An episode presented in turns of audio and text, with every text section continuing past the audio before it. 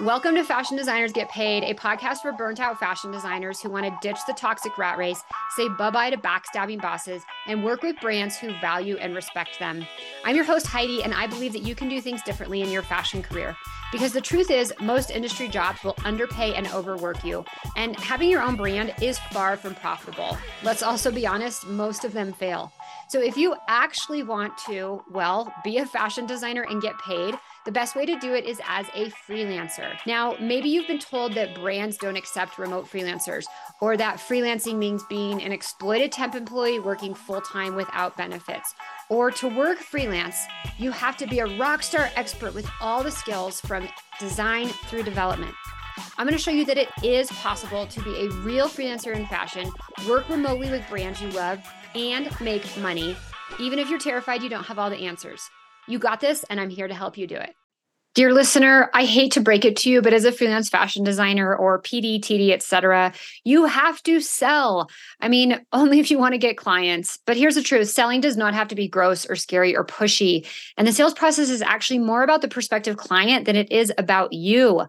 My guest today is Nikki Rausch, who's been in sales for over 25 years and has sold to organizations like the Bill and Melinda Gates Foundation, Hewlett Packard, and NASA.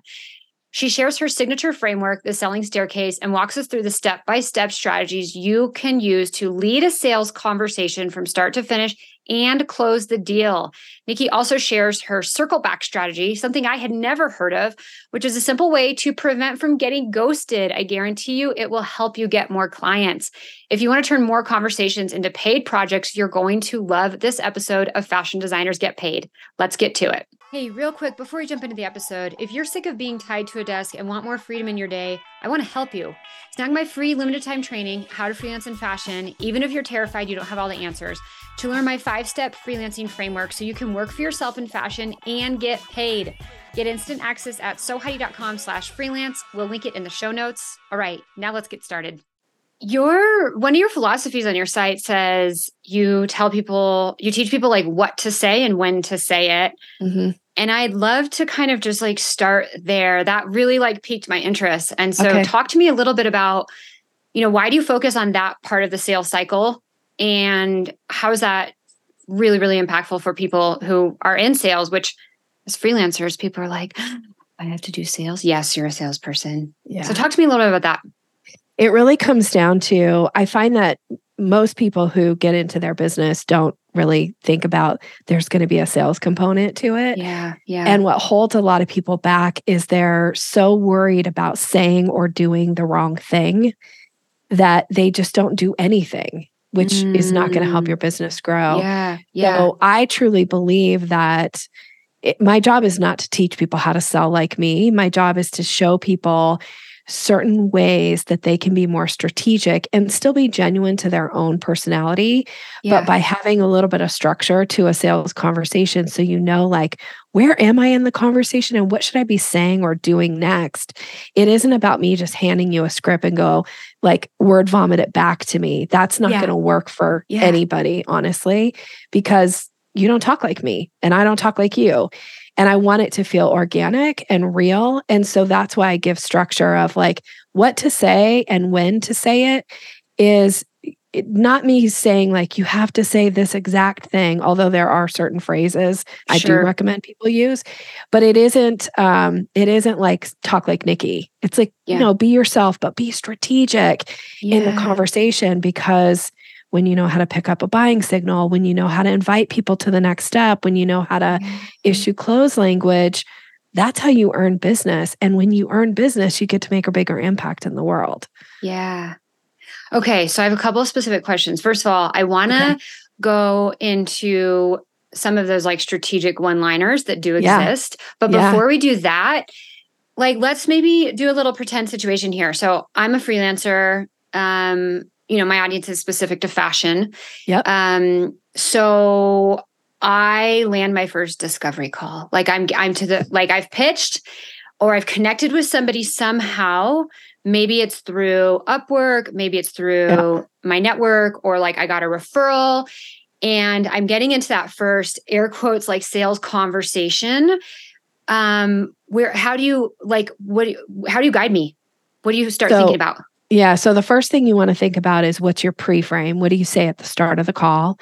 And then what are the questions that you have prepared to ask? I truly yeah. believe that questions are the name of the game in sales. So you need to be able to ask really strategic questions that start to plant the seeds yeah. about your expertise and what you bring to the table. So instead of being like, oh, I feel like I got to dance in this call and like prove my worth. No, you need to ask really smart questions that lets the other person go like, oh, I didn't even think to that I needed to know that. But because you're asking, that demonstrates that you know something I don't know. So, yeah. of course, I need to find out more. And in order to do that, I need to hire you. Yes. So, asking really smart questions. And then, then, you know, you move to the next piece in the conversation, which is I just to back up just for one step here, I teach a five step process to a sales conversation. Okay. I call it the selling staircase. And step three, four, and five is kind of what I'm kind of going over with you right now. Like discovery or okay. sales call is step three. Yeah. yeah. Step four is proposal. So when you get to the place where you're going to lay out your offer, there are some specific things that you do and say there. So for instance, if you have a couple ways that this person could potentially work with you, you always want to lay out your offer top down. So you want to start with your more expensive offer and work your way down. And there's reasons for that. Mm-hmm. Um, and then step five is what's known as the close. And in the close, it's it's the second most missed step in the selling staircase because most people get to step four and they lay out their offer and they don't know what to do or say next. So now the call gets awkward and weird. Mm. But if mm. you have some close language, it's really easy to put that in front of somebody, say it to somebody, and then it allows for the other person to do one of five things, which is the most important. Like, make a decision to say yes to hiring you. Mm-hmm. Say no, they're not interested. Ask a question, issue an objection, or set up the next conversation, which is the I need to think about it response. Mm-hmm, mm-hmm. So people get so scared and freaked out of like, well, I gave them my price and now I don't know what to do and say, well, you have to close because if you don't attempt to close, you what happens is in the mind of the buyer, they think, I'll decide later, but they don't decide later because mm-hmm. they're busy and they've got a million other decisions to make. Yeah. And you lose that business. And now you waste a bunch of time and energy trying to chase somebody down who starts ghosting you. That really shouldn't happen in your sales conversations. And if you go through a process and you have some language around it, it saves the seller so much angst, so much energy, so much time yeah. that they're not just wasted on people who are going to buy from you anyway. Yeah. Or it also helps you close that business faster so you can get the work started and now we yeah. get to actually deliver results. Yeah.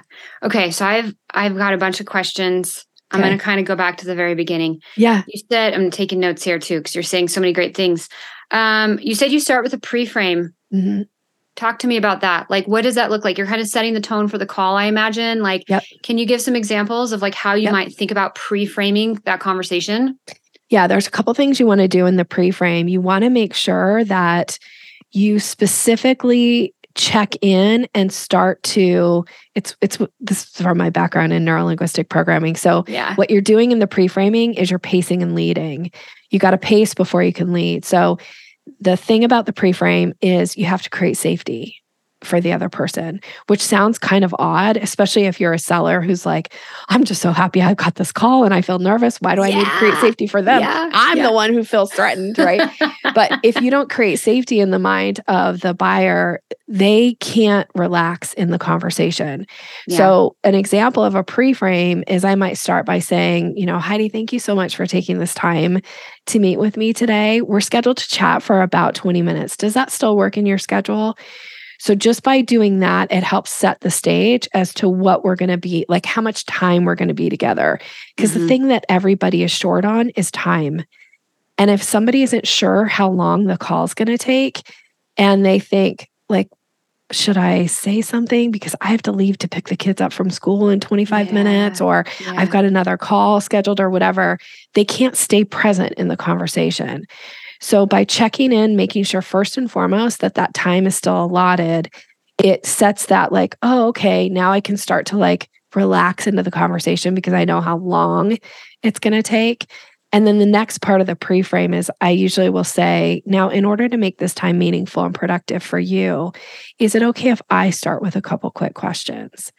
That's my way of asking permission to lead the conversation. Yeah.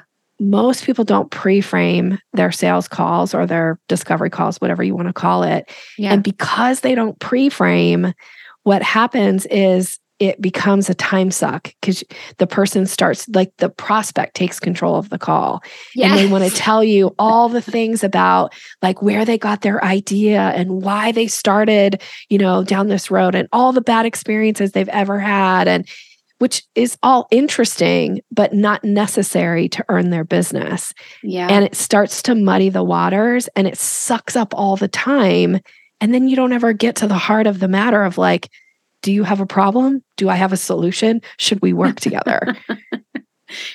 I love it so much. Um, a lot of my students have gotten in situations similar to this. What happens a lot in in fashion is they'll be talking to a brand and the brand, you know, the design director, whoever they're talking to, is used to like interviewing people for like full-time roles. Uh-huh. And immediately the freelancer, like the conversation slips right out of their hands and it turns into like an interview. And I always tell them, like, listen, I go, this is a muscle, like you've got to exercise yep. it. And depending on personality types, some people could be really assertive and like take control of conversation really fast. Um, but going in with a, a, structure like this, and I do also always advise like going in with questions and and like leading that call really early on. Um, so so yeah it's easy to kind of slip into that either like the founders just dumping all the information on you or the design directors used to interviewing for employee roles and just turns into interview mode which is not going to get you like you said the end result that we're looking for here. Um, so right. i love that pre-frame strategy. It's like just a couple quick sentences to set the stage and the tone for like how this call is going to go. 20 minutes i'm going to start by asking you questions. Does that sound good? Yes let's go. Yeah. Um Go ahead. And the other thing I was going to say about that is that in a sales conversation, when it, when it's your business, it's really important for you to remember there should always be a balance of power between you and the prospect. Yeah. So if you let it go into a mode where this person is interviewing you, they now hold the power in the conversation. Yes, sure do. And you need to balance that power out because otherwise you just sound like a candidate Yes. Right? You don't want to be seen as a candidate. You want to be seen as I'm a professional mm-hmm. and I'm interviewing you as much as you're interviewing me to mm-hmm. see whether or not I want to work with you. And I'm yeah. going to make that decision. So when you can set that stage of that, there is a balance of power. I don't want to hold more power over the client because they'll go find someone else to work with yeah. that yeah. doesn't make them feel less than. But they don't get to hold power over me because yeah. the truth of the matter is they will think less of you. Your credibility will be diminished. So we've got to balance power. And the way that you balance power is by starting with a pre frame and setting the stage. Now, could it still go off the rails? Could they still try to go into interview mode? Yes. But you've got some skills now where you can bring it back around. You know, you can answer one of their questions and then go right back to now, in order for this to be meaningful and productive, is it okay if I ask you some questions? Mm-hmm. Right. Like you can you can answer their question and then go right back with yours, get permission yeah, to ask questions right for them. Yeah. yeah. You don't you don't have to just let them take control because I always say, like, if you get into mode of like dance monkey dance, they'll, they'll want you to dance for them. And you shouldn't do that in a sales conversation because it does diminish your credibility. Yeah, for sure, for sure. Um, I love all these points so much as a sales and like psychology and marketing nerd i'm like i love the nuances of this of this conversation um okay so we start with the pre-frame which i love and then if it starts to slip you can always bring it right back yeah. um and then you said lead into to the conversation with some like you're saying okay is it okay if I start by asking you some questions and you say smart questions? Give me some examples. And and I know that it can depend on the context and the nuances yeah. of the situation and how the the um the relationship started, but like just from a high level, what are some ideas of types of questions that you might want to be asking at this point? So I always work with clients specifically to help them come up with their specific questions for mm-hmm. their business. But I usually yeah. say take the things that make you unique, the thing that you're offering that really sets you apart in your marketplace. And, you know, write out what those things are, which sometimes feels uncomfortable because you feel like, well, I'm just tuning my own horn. Well, yeah, it's your business. You need to, right? Nobody else is going to do it for you. So yeah. write those things out and then see if you can turn them into a question. So, for instance, I was listening to one of your podcasts and um, the person that you were talking with was talking about like he didn't know ahead of time that he needed a tech stack.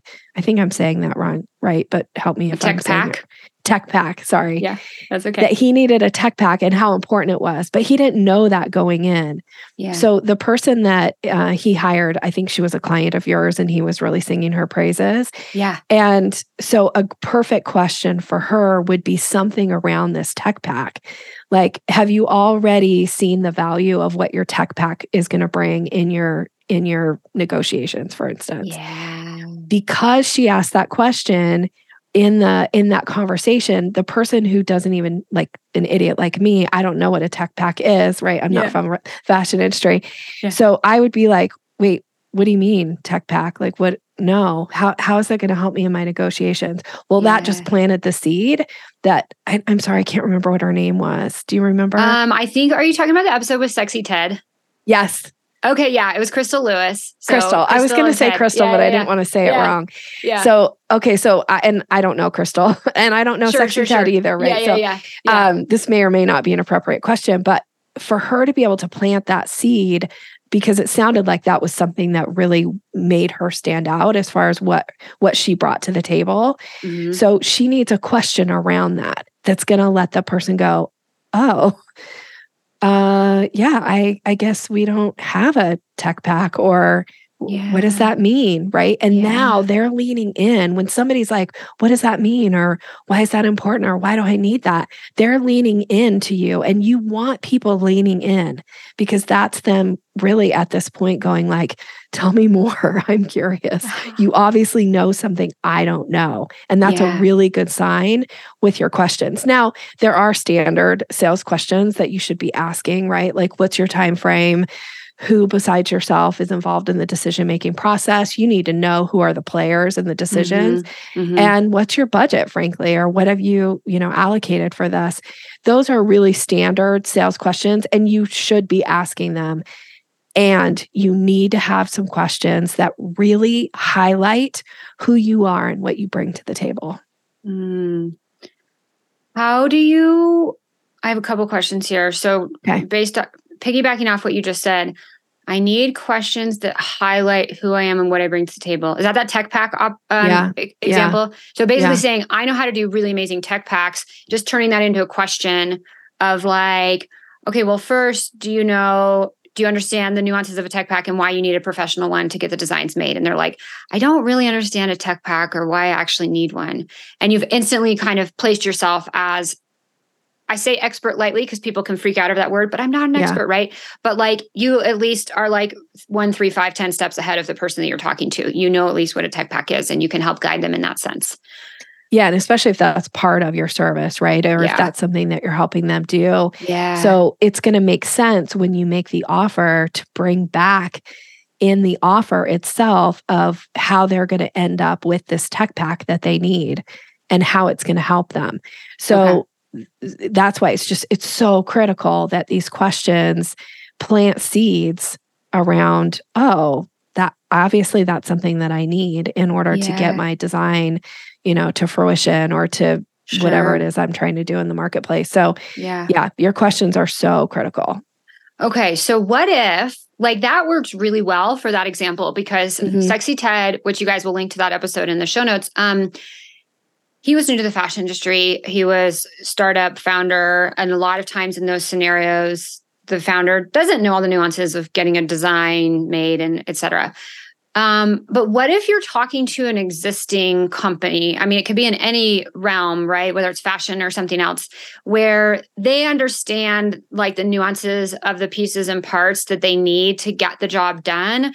They just need someone to come in who can do it. And asking a question around that type of topic wouldn't be relevant. Like every existing brand in the world knows what a tech pack is and they understand why they need one. So, and okay. arguably any and all of the services you're going to be offering them to some extent. I mean, beyond the fact that like maybe you're amazing and you just deliver on time and you're really easy to work with and like all those added value things. Um, but as far as like the core work that you would be doing for them, they know that they just need like the extra help. What types of questions might you think about in that type of scenario? Okay, so in that kind of scenario, one of the things that you might want to be thinking about is so, how important is it that you have um, immediate access to the person that is in charge of XYZ for your for your line or whatever it is like mm. it could be something around availability for okay. you like if, is your availability like are you somebody who's liberally available mm-hmm. or how important is it that the person is local to where you are i don't know if that's a criteria or not right but yeah. so think about what are those things about you being the person who delivers or um, it could be even in the way that you track the work that you do for them like is it important to you to be able to get a report that shows you know what's been worked on and and where things are in mm. the process mm. so if that's something that you have available now again help me with this because that might not be 100% right on to your answer which i'm totally sure. fine with you sure, pushing sure, back on that because I'm not from the fashion industry, I don't yeah. know that I know specific, but I do this with clients across the board. So sometimes yeah. it's just helping me understand what are the things that make you unique and i can almost always give you the question for it yeah so let me talk about this from maybe like a more high level and then i think you'll probably wrap your head around it a little bit okay. more based on the nuances of our industry so i often um, encourage people to do a tremendous amount of customer research to understand like what are the pain points and what are the dreams of like these various brands. And like if you're working with a small startup the pain points are very different than like if you're working with a medium or large established brand. Mm-hmm. um, like a small startup the pain point is like they don't even know what they don't know right? They don't even know that they need a tech pack or what it is. If you're working with like a smaller meet or like a medium or some type of established brand, right? They've done a few seasons. They understand what a tech pack is and how to go into development and all that stuff. Um, it might just be a matter of they hate doing tech packs. They just don't like that role, or um, they can't really warrant having someone on their team full time, or they've gotten in a situation where you know they've had flaky freelancers who like aren't delivering on time or they still just for some reason they feel like the tech pack process is a pain and their samples are coming back inaccurate because the tech pack wasn't thorough enough and it's taking like five samples to get through to the finished prototype which is costing time and money and development right so mm-hmm. i know from I, this, you know, freelancer who's working with you to do my sales better, I know that, okay, this medium sized brand, they know how to do tech packs, but there's these various little pain points that I know they might be experiencing. Um, so maybe it's just kind of leading with like, which is kind of what I teach is where are things getting stuck in your tech packs? Like, what are the challenges that you're having with the tech packs? Like, where are things going wrong? Where are things falling through the cracks or something like that? Just kind yeah. of getting a bigger picture of like, people often, people are very aware of the problems that they're having. They don't always know the solution.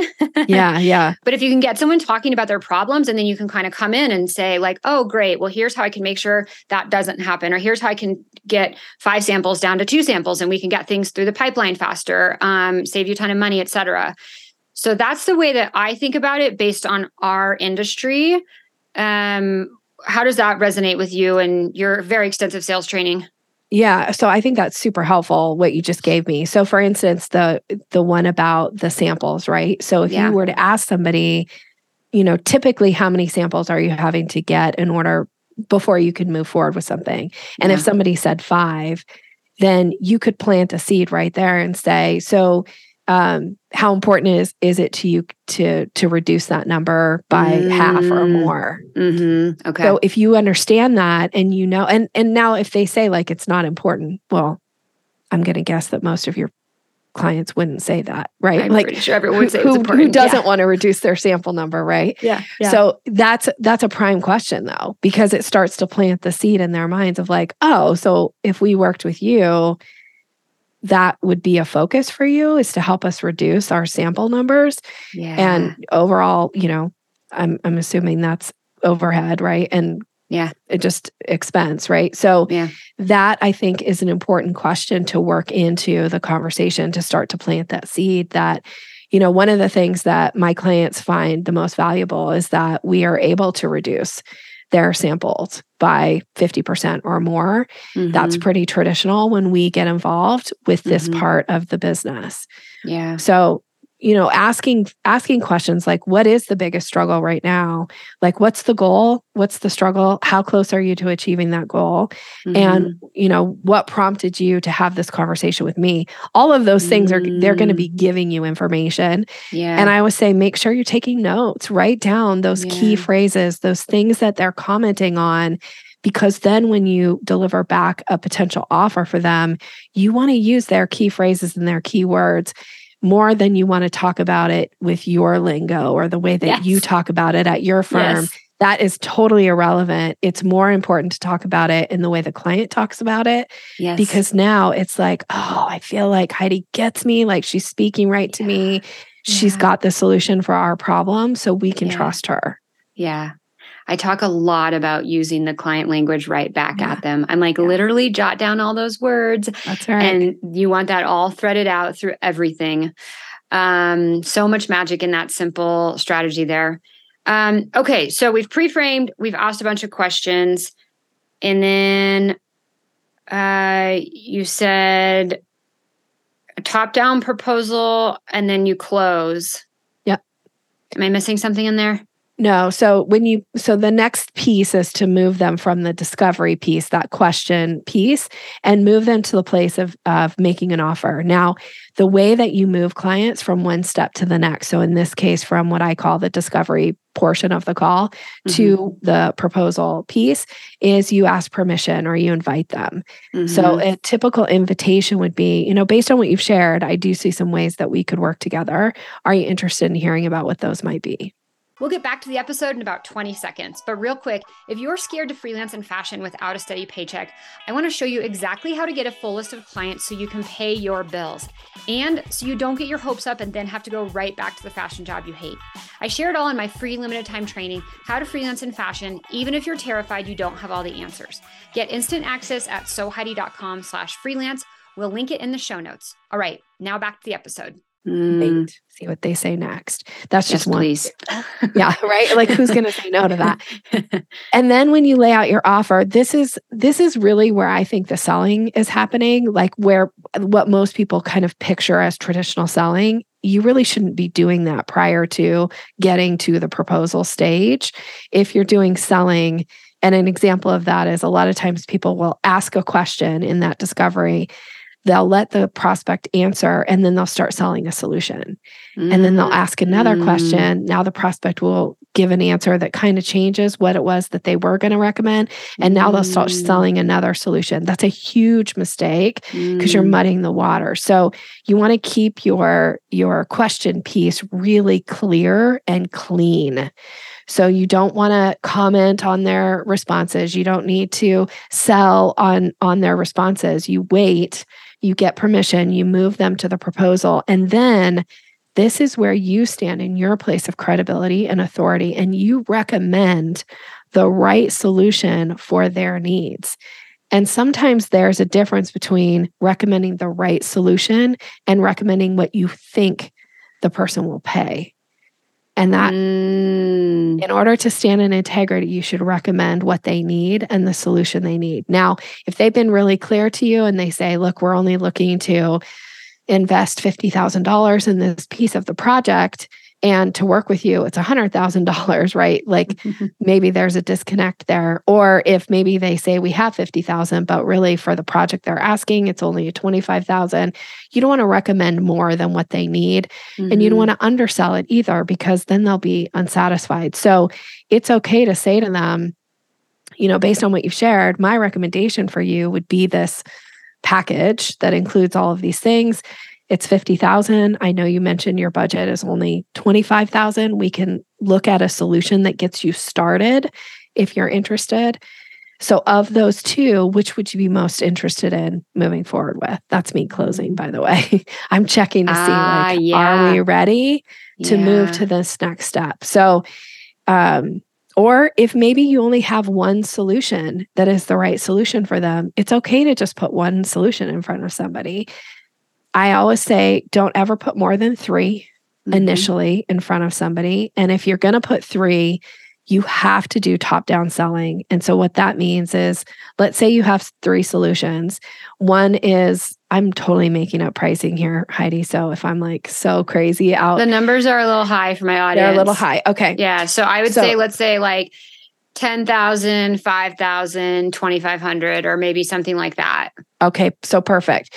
So if somebody says, "Well, what's it cost to work with you?" or you've you've moved to that part in the discuss or in the proposal where you're ready to move and lay out the offer, you could say, "So there are three ways that we could work together, and they range in price from 2,500 to 10,000." Now mm-hmm. at 10,000, here's what you get, and you explain the $10,000 offer first.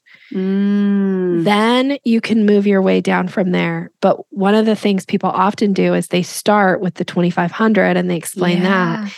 And then they go, well, if you want to spend more money, you can, but and then you'll get more. And then if you spend even more money, then you get more. People don't like that. It it like messes with our brains. I always say okay. it's like people if you do it the other way, if you start at the top and work your way down, we naturally as humans start to attach ourselves to things. So if you start at the $10,000 offer and you explain what's included, people don't want to give up those things to save money. Yeah. They don't want to spend more to get them, ah. but they don't want to ah. give them up to save money. Does that make sense? Yeah, it totally makes sense. Okay. Just the sales psychology behind it. Yep once you've explained that $10,000 package to me, I've gotten really excited about all the things that are included in it. And, and I don't want to like, I think there, what, what is it? It's, it's more painful for people to lose something that they already have than it is for them to not gain something that they didn't have. That's right. Am I kind of thinking about that the yep. right way with this? You're, you you okay. nailed it. You totally yeah. So this is interesting. And I just sent out a big proposal for a brand partnership and I did not do top down. do it next time, Heidi. I really I recommend it. It will I make will. such a difference. Yeah. Yeah. Okay. And, and so go ahead. I was going to say, the thing about it is it doesn't always mean that the person will pick the most expensive. Sure. But they are much more likely to pick the right solution for them versus like, well, I'm going to I'm going to go with the basic package and see where I can get. No, yeah. they're much actually they're much more likely to buy the the package that makes the most sense for them. And as a matter of fact, I work with this I work with clients all the time on this. So uh, one of the first questions I ask them when we're trying to figure out their offer is like what is the thing you most want to sell? And usually somebody will say let's let's say they'll they'll go well i've got this $5000 offer and i feel really good about it and then i'll ask okay what's the offer above it and they go i don't have an offer above it and i go well we need to create one because we yeah. need an anchor offer for that yeah. higher price because sometimes when you say to somebody it ranges between 2500 and 10000 they go well, I don't think I need to spend 10,000, but now the $5,000 offer looks Sounds real great. sexy. Yeah. yeah. Right. So it yeah. helps them make a better decision for themselves. So, so if you said to me, what I really want to sell, Nikki, is my $10,000 offer, then I would say, okay, we need to create a $20,000 offer to sit above it.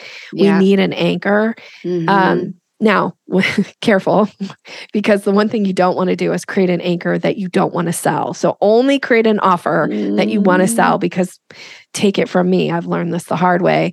If you sell the anchor and then have to deliver on it and feel like, dang, I did I priced that way too low, or you know, whatever. I like, just it, didn't want to do that option. Yeah. I never thought anybody would pick that option. No, believe it or not. And my clients come back to me all the time and they're like, somebody picked my higher offer. And I'm like, yeah, because sometimes people just want, they want it everything. They want it all yeah, done. Yeah. And they're so happy to pay for it. Yeah. You just got to make sure that you're happy to deliver on it. Yeah. Okay. Yeah. Great points there.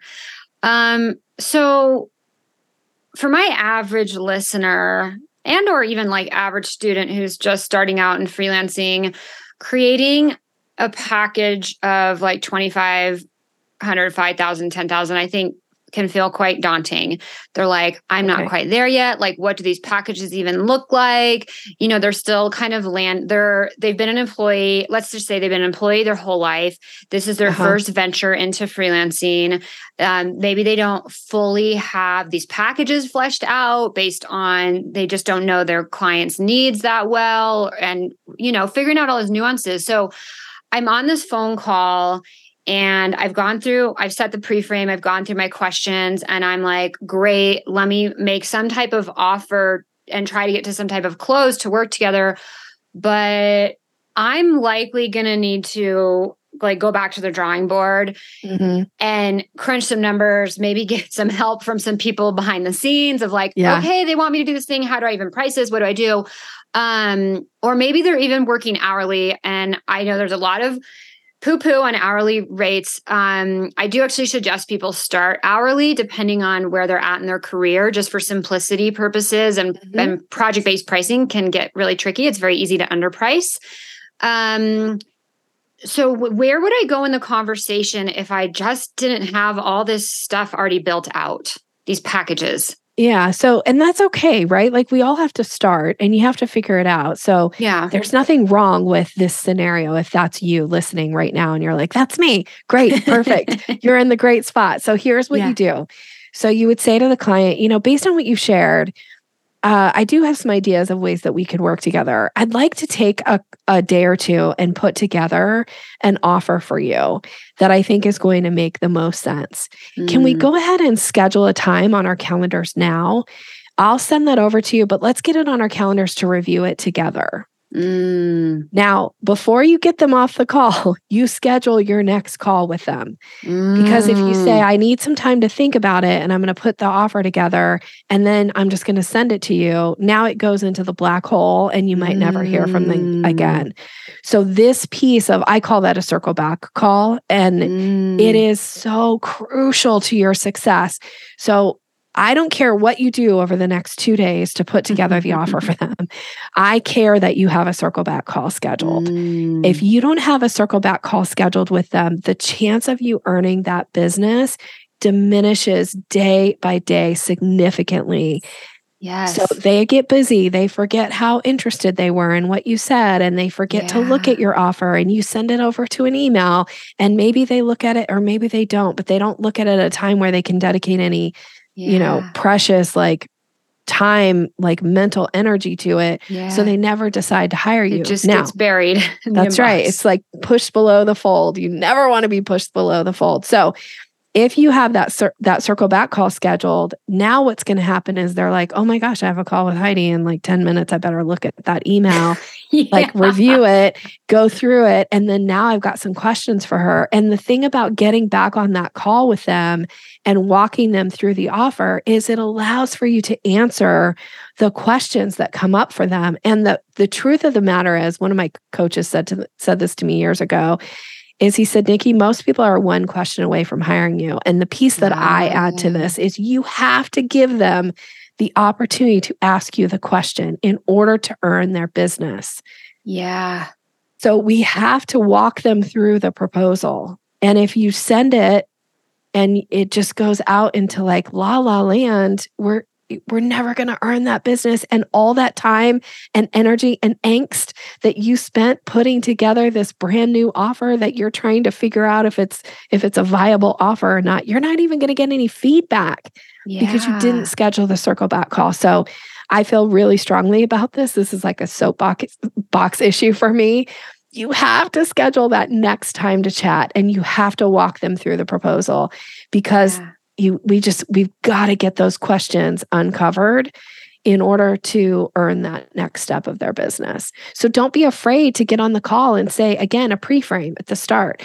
You know, the purpose of this call today is to review that proposal, answer any questions that come to mind for you, and then talk about next steps for us working together. Now, yeah. have you had a chance to review the proposal? What questions have come to mind? Like I'm just Yeah. repeating what I just said. And then at the end, after I've answered your questions, I say, okay, are you ready to get started? Should we go ahead and schedule the first time that we're going to meet or whatever makes sense in the business? Okay.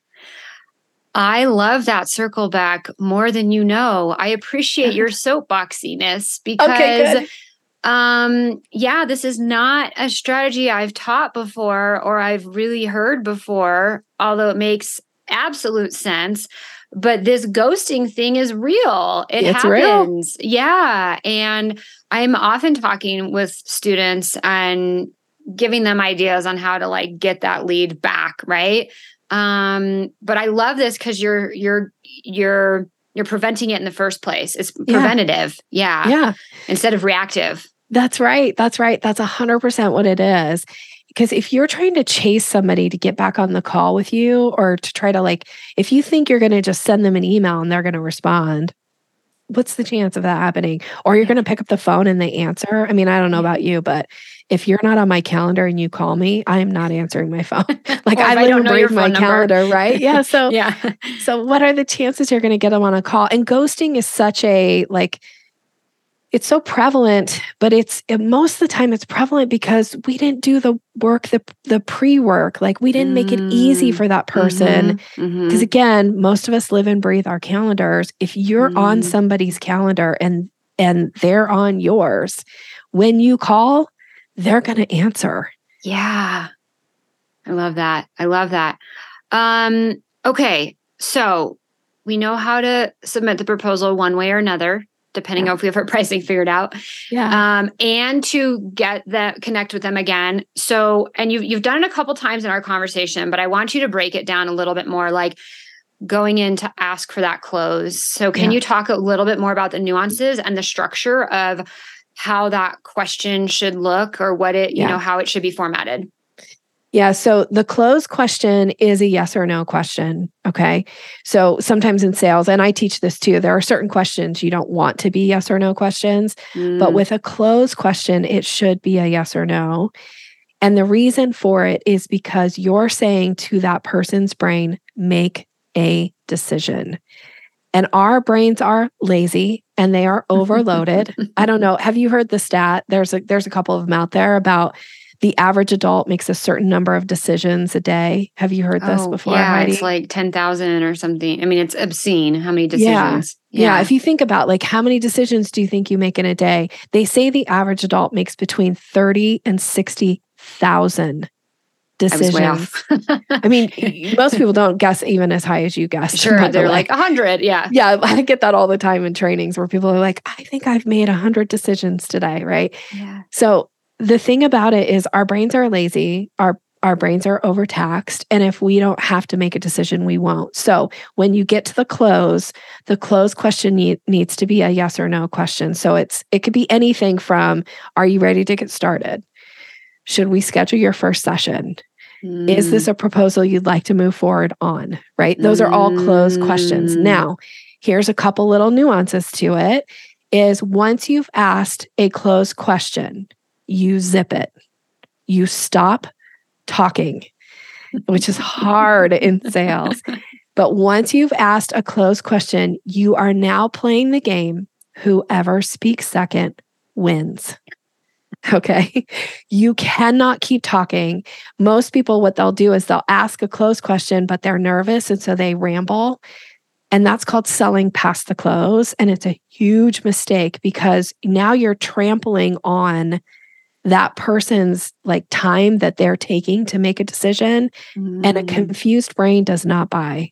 so Mhm. Zip it, be quiet, and just wait and see what they say next. that uncomfortable silence. Yeah. Yeah.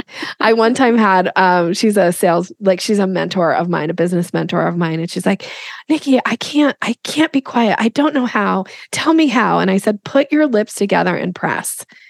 Like that's the answer. That's it. Just hold it. Just wait. It's not even going to be as long as you think Yeah. it's going to be, but just wait. See what like they say. next. literally bite your tongue. Mm, Yeah. It's hard, especially, I mean, uncomfortable silences are uncomfortable even with people that we know when we're not in like a pressured environment, right? Um, but silence can be good. Just take a few Mhm. deep breaths and let the person react. Silence is an advanced selling skill. So, every single person listening, if you're willing to do this, you now can say you have an advanced skill in selling. Yeah. I love it. Um, okay, to circle back to the very beginning of the conversation, and I think you've already planted some of these seeds throughout, but you said that right at the end of the day, sales comes down to your voice. Like, I'm not going to sell like you, Nikki. You're not going to sell like me. Um, and so it's sometimes working out the nuances of your own voice and what that process looks like, and and also the nuances of like what you're selling in your industry. I think can can make some variations. I'm sure high level structurally that it's all the same. But you did say that there were some. I'm gonna. I this is not the word you used, but some more formulaic type of sentences that you can use or strategies. Um, do you remember what I'm talking about? Yeah, I think. Well, I Yeah. think so. You tell me. Okay. If, Yeah. If so can you just down this- share like some of those more cut and dry sentences? And and I imagine some of them are in the close. Yeah, some of them are in the close. Some of them are um, a couple things that come to mind, and I feel like that this is a big question, so we could probably just like do a whole episode that was like just on this. Okay. But some of the more kind of standard things to think about and be ready to say is, um, what would it take to earn your business? Mm, I love that line. Don't shy away from that question. It's such a great I'm Writing question. that one down right now. Yeah. Most people haven't thought of it. And so until you pose it to them, they don't even know the answer. But because you're willing to pose it to them, and then they have to actually think of the answer, which our brains are like Google. And if you go to Google right now and you type in anything, doesn't matter what it is, Google tries to give you an answer. So this is why the brain loves questions is because it it can then try to give you an answer. So if you're not sure what to say or do, ask a question. Period. Mm. Like just ask a question and see what happens because their brain wants to answer. So what would it take to earn your business? And then wait and see what they say bite that tongue. yeah, bite the tongue and see what they say because they might be like, well, nobody's ever asked me that before. Wait, their brain is still processing. Mhm. Don't justify it. Don't explain why you're asking. Just wait Mm. and see what they say next because it could just be that they're like, well, I just need X, Y, and Z. And you're like, I have X, Y, and Z. No problem.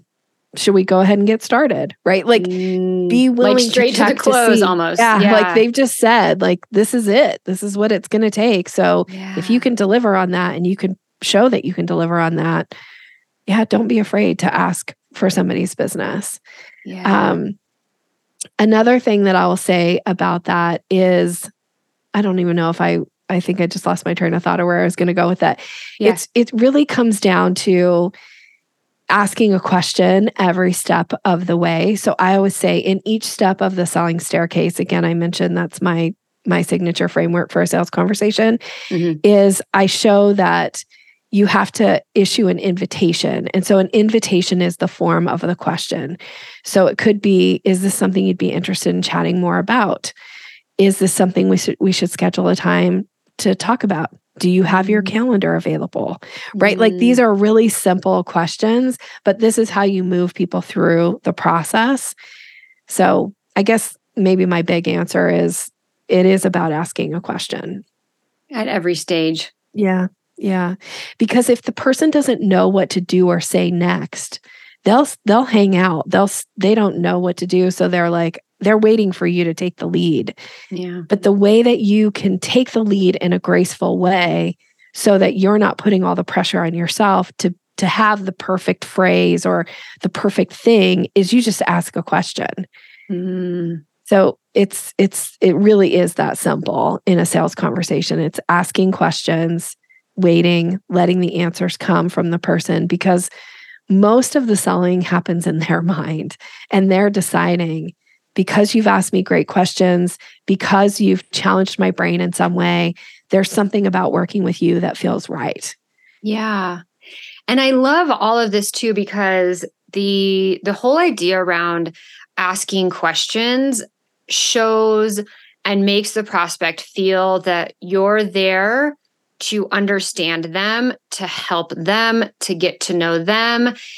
And it's about them. It's not about you. Like, you know, so many people are like, oh, sales feels gross or slimy, right? But at the end of the day, like the way you have this five, uh, the staircase structured, it's all about like you said, you're not selling them into something they don't need. It's not gross or or scuzzy on any level. It's asking questions, understanding their nuances, where they're coming from, how you can support them, and then literally just do you think it makes sense to work together? be quiet.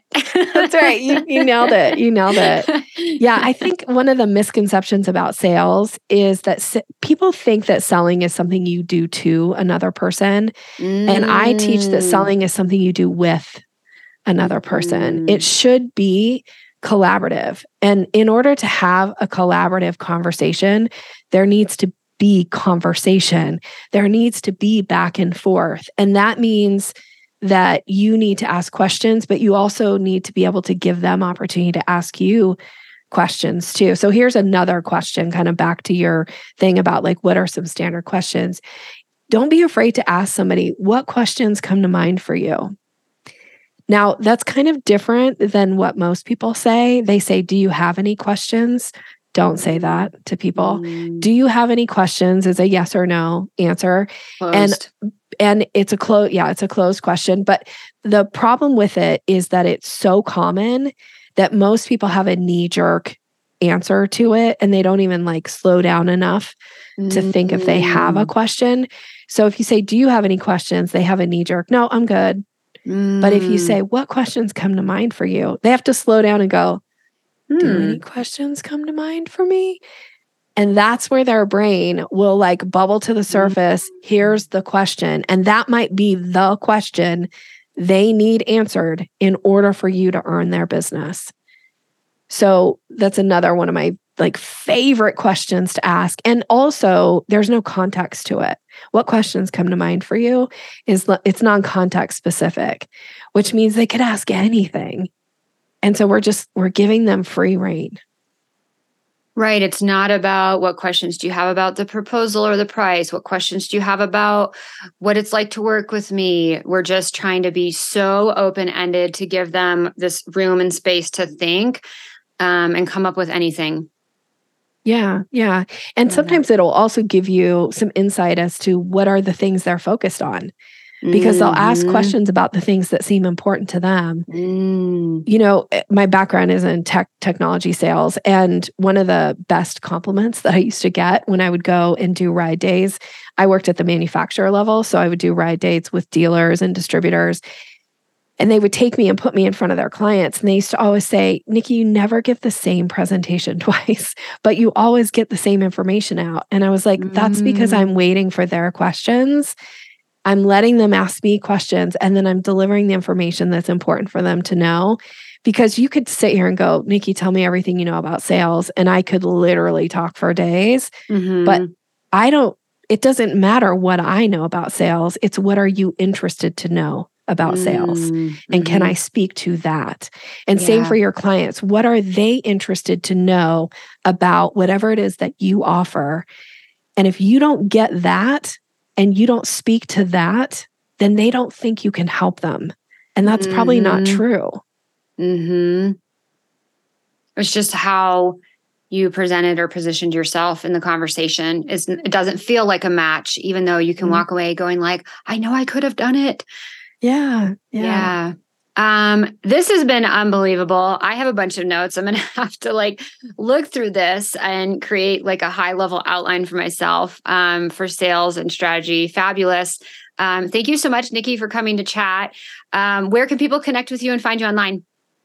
Can I offer a little gift to your audience? Is that okay? Totally. Yes, okay. please. I love how you So I've permission. mentioned it a couple times.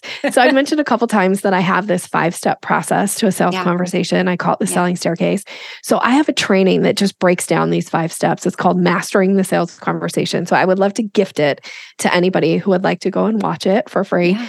Um, you can get it by going to, let me look and make sure I have the right link here, yoursalesmaven.com forward slash fashion. Awesome. So that's for your audience and they can grab that. It's a short mm-hmm. training. It's less than, I think it's less than 18 minutes. And okay. it will break down like all five of the steps and give you tips and techniques along the way so okay. that whatever step feels uncomfortable or still like, mm, I don't know if I got that one yeah. yet. Yeah. Like you'll walk away with something you can immediately implement. I love it. I'm going to put my email in there and okay, good. Um, we'll put that link in the show notes. I love that so much. Um, and then I'll end with the question that I ask everybody at the end of the interview, and I'll structure it a little differently for you since you're not in fashion. Uh, but it is what is one thing that people never ask you about working in sales, replacing that for the word fashion, um, that you wish they would? I love this question so much. I'm going to say the one thing that people maybe rarely ever think to ask me about is how do I increase the lifetime value of my clients? Mm. And I think in business, you know, instead of always thinking about we got to go out and find the next client and the next client and the next client, mm-hmm. we should be thinking about how can we maximize opportunities with our existing client base. So for me, it's about increasing lifetime value. And I love, love, love to work with people on ways yeah. to do that yeah. because, you know, your your best clients are your repeat clients. They're also yeah. the least expensive clients to earn. So, yeah. So, yeah. just how to get ongoing projects, how to maybe even just get also referrals is kind of a tangent to that, right? Absolutely. But, absolutely. Um, but yeah, increasing uh, lifetime, lifetime value of a client, I think, is so crucial to scaling your business. Yeah we're gonna have to have you back on to talk just about that topic. Okay, I would I would love to. I love to talk about it, and rarely any nobody wants to. Nobody yeah. asks me about it. So yeah. Well, I didn't get to it in this conversation, but we will get to it in a future one. Um, thank you so much com- for coming on, Nikki, and sharing all your expertise. Super super valuable. Thanks for having me. Thanks so much for listening to the Fashion Designers Get Paid podcast. If this episode inspired you in any way to get out of the mass produced rat race and get your fashion career out of the hands of toxic corporate bosses, just like one of my students did, Alexandra, who makes more money in one day of freelancing than she did in two weeks at her old industry job Yes, true story. I'd love to help you take control of your own destiny as a freelance fashion designer or TD, PD, pattern maker, etc. Get instant access to my free limited time training at sewheidi.com slash freelance. We'll link it up in the show notes. And of course, make sure you're subscribed wherever you get your podcast. We release new episodes every Monday to help inspire you for or help you get through the week ahead. You got this. Me and my team are rooting for you.